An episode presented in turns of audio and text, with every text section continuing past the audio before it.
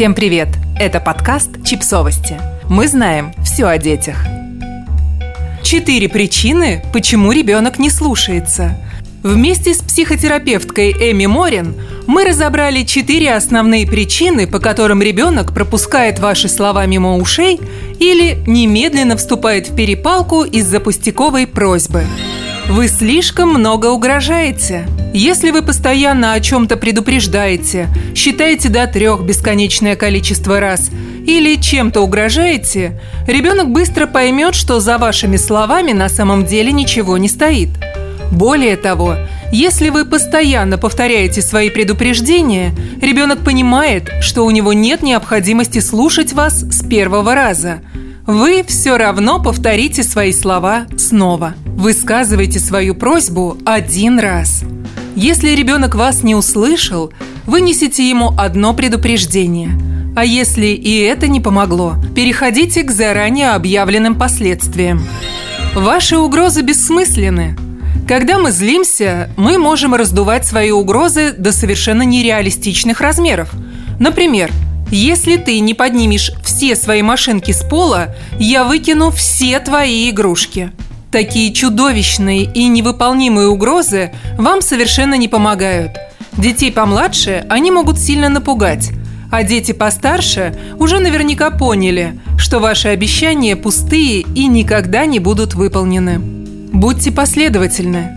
Лучше подавить в себе желание запугать ребенка нечеловеческими угрозами и придерживаться простых и логичных обещаний.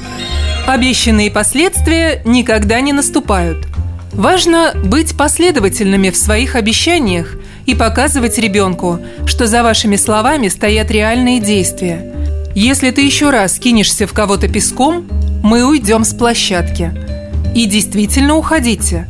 Если ваш ребенок будет знать, что обещанные последствия обязательно наступят, он будет внимательнее прислушиваться к вашим словам. Оставайтесь в здравом уме – Напоминаем, что насилие не может считаться логичным последствием любого непослушания. Иди сюда сейчас же, или я тебе ремня дам.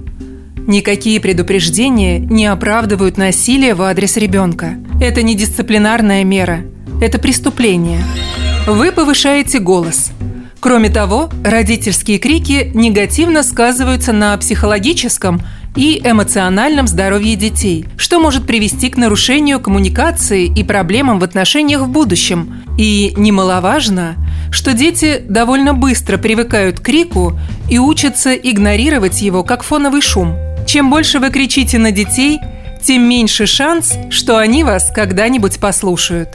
Сохраняйте спокойствие. Постарайтесь быть последовательными и уверенными в своих решениях родителями – Выстраивайте эффективную коммуникацию, а также проявляйте уважение и чуткость к психологическому состоянию вашего ребенка. Подписывайтесь на подкаст, ставьте лайки и оставляйте комментарии. Ссылки на источники в описании к подкасту. До встречи!